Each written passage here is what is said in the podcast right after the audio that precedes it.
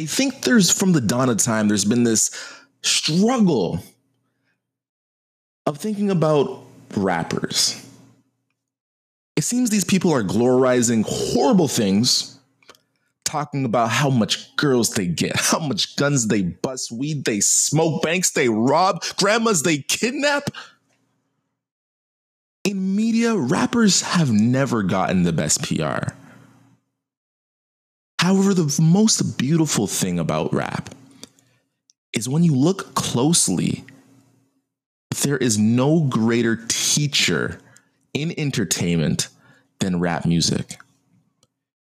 If you want to hear about classism and the political struggles of being a minority or poverty, you can indulge in Tupac. If you want to hear about the cyclical gang nature and what it is like growing up in the disenfranchised community. Listen to my boy Kendrick Lamar. You see, if my p- professor at university just spit some hot fire bars, I would probably have my PhD today because rap has done something so incredible, get you such succinct information in such a very entertaining package. It's like entertain. It's like what do they call it? Um, FUD education, which when you look on YouTube is basically every single successful YouTube channel. They incorporate fun and education in a small little package, and then that is what I guess the masses want. And there is no better teacher in the 21st century than my boy Tekashi Six Nine. This guy needs to start teaching a master class at Harvard. This guy is literally the light skinned Keith Sweat. He is the Albert Einstein of our generation because what he showed you is a masterclass in digital marketing, in personal brand, in business and entrepreneurship. I think this might be Steve Jobs reincarnated. Like, I'm not sure. Like, maybe if you squint your eyes really hard, they might be literally uh, I, you probably can't even tell them apart. Um, with all jokes aside, looking at this and what's recently happened, what's recently developed in the news, you probably heard by now that Tekashi Six Nine has been only sentenced to essentially two years in prison, where he's already basically time served. So he only has one year in prison, and based on good behavior, he'll be out in June 2020. Now, I'm a little salty because I already kind of dropped like a video on this, but the audio cut out, but that's besides the point. But what we can learn from this is so valuable, and I don't think us as uneducated investors should really miss it. There's a couple of lessons, none more important than others, but there's a couple of interesting, fascinating things that I've really took from this, right?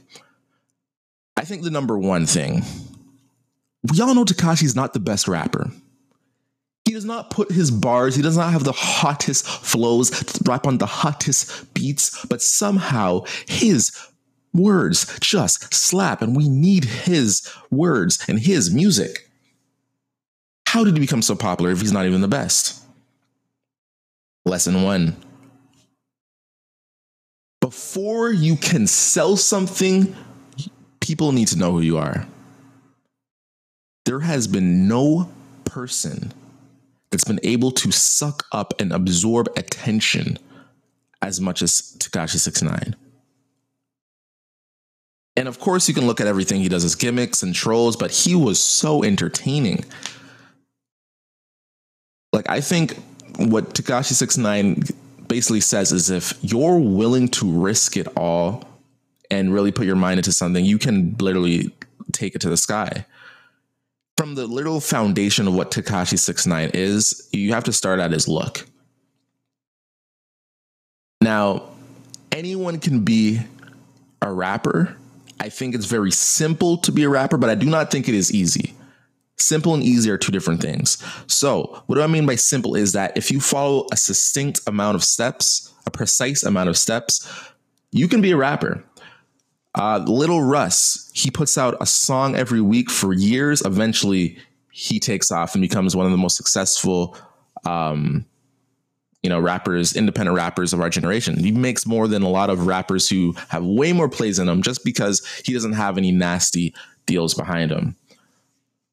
Tekashi Six Nine and all these rappers getting their face tattooed. You see, when someone gets their face tattooed or gets their rainbow hair, immediately you know that they're dedicated. E- it, without question, because they can't just go work at Starbucks. Could you imagine walking into, I don't know, JP Morgan Chase? JP Morgan Chase. Yo, you can tell I'm an American. Can you can you imagine walking into a Chase Bank or whatever you guys call it, and uh, you know the teller there is like, "Yo, my guy, checkings or savings? Which account you want to see? Hey, yo, do you want you want to check? Like this guy can't get no normal jobs. Would you let him operate on you on the desk? Rainbow hair, face tats are no no. But what do they help you do? Become a very recognizable rapper. I mean, when you look at him, he literally looks like those small rainbow haired troll, doll, troll dolls. That was the look he was going for. He wanted to look like a troll. It's honestly amazing. Number two thing I really learned about Tekashi is the notion of just poverty and crime in just America. And it really gives you a deep dive and a little bit of mental health too. Like all of these kind of socioeconomic issues, Tekashi really hits on in a big way. What do I mean about this? What I mean is, people like Tekashi in society are chewed up and spit out by a system, and no one even looks around. First thing that I'll say is that Tekashi's stepdad was, I think he was gunned down or knifed. I forget what it was, but he was murdered. And Tekashi came home and saw his murdered stepdad at his house. Why does this never come up when talking about Tekashi? Do you know how scarring this is? You know how much mental issues that would give you if that's a picture that you had in your in your head, your murdered parent. It's insane. It's kind of understandable how he goes a little crazy and benign after that. I think in our culture, we have a lot of mental health issues that we never get to deal with. I think another thing is crime in the community and this, this double standard of not to be a snitch. Do not snitch. Snitches get stitches, uh, as Jesus Christ said in the Bible. This whole narrative needs to end for a multitude of reasons.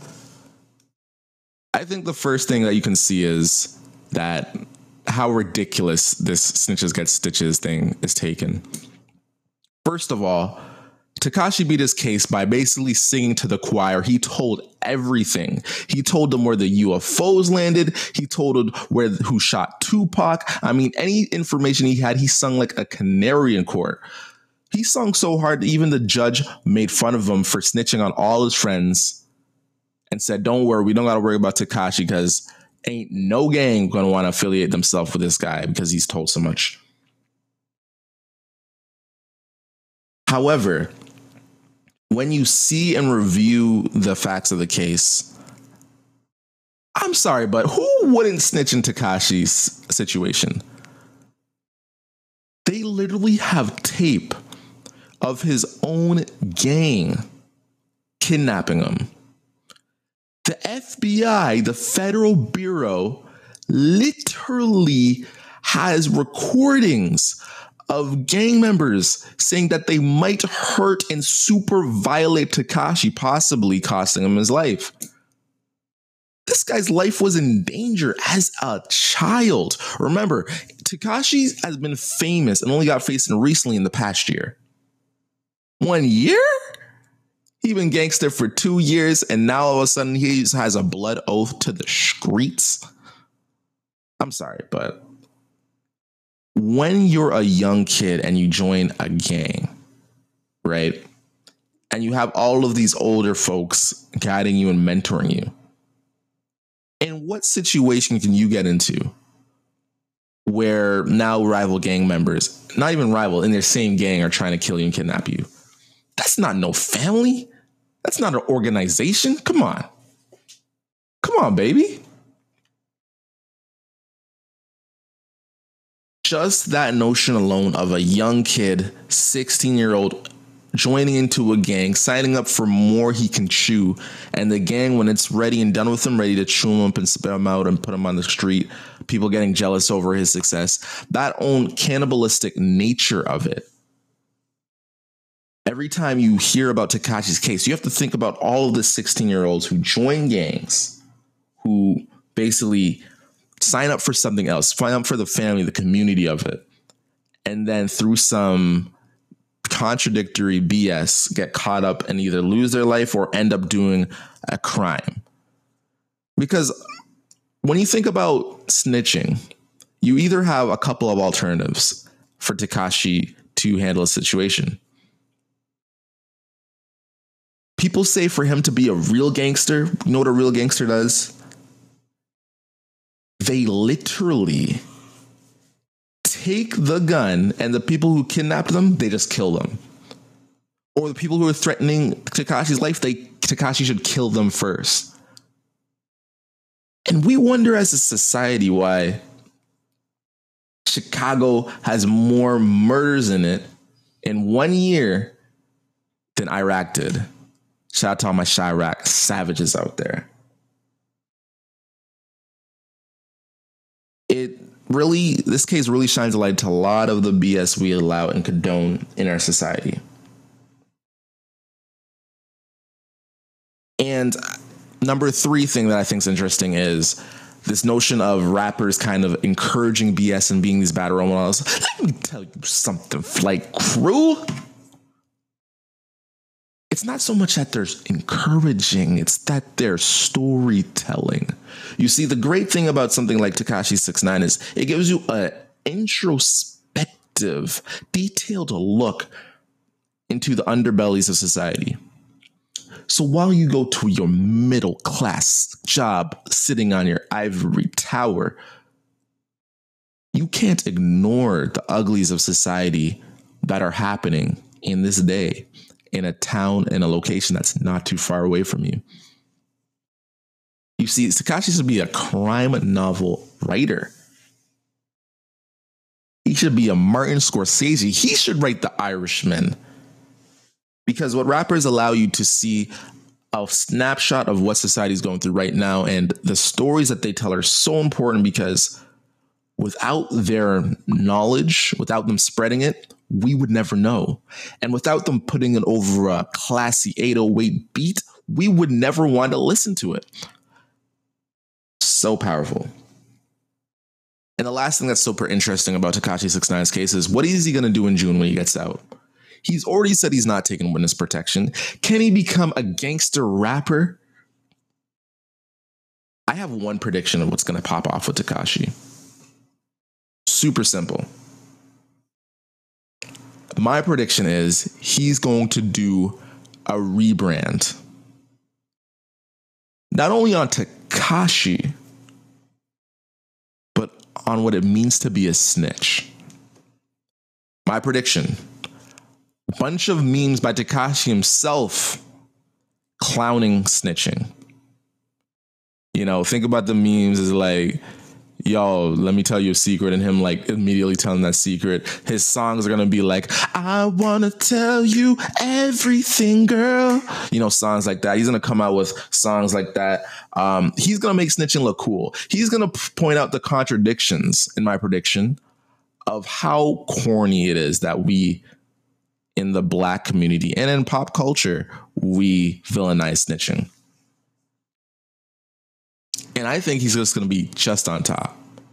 Because if you, th- he's going to be back on top. Because if you think that everything that Tekashi did in his rise to success was an accident or a fluke or a blimp in the matrix, I think you have another thing coming. And I think just from his overall attitudes on when it comes to personal branding, when it comes to work ethic, when it comes to value creation, when it comes to entrepreneurship, when it comes to all of those things, I think he literally has done a masterclass on what it really takes to be not only a successful rapper, but a successful person, or I guess entrepreneur in the 21st century. And as always, the best, most brightest investors are the uneducated ones.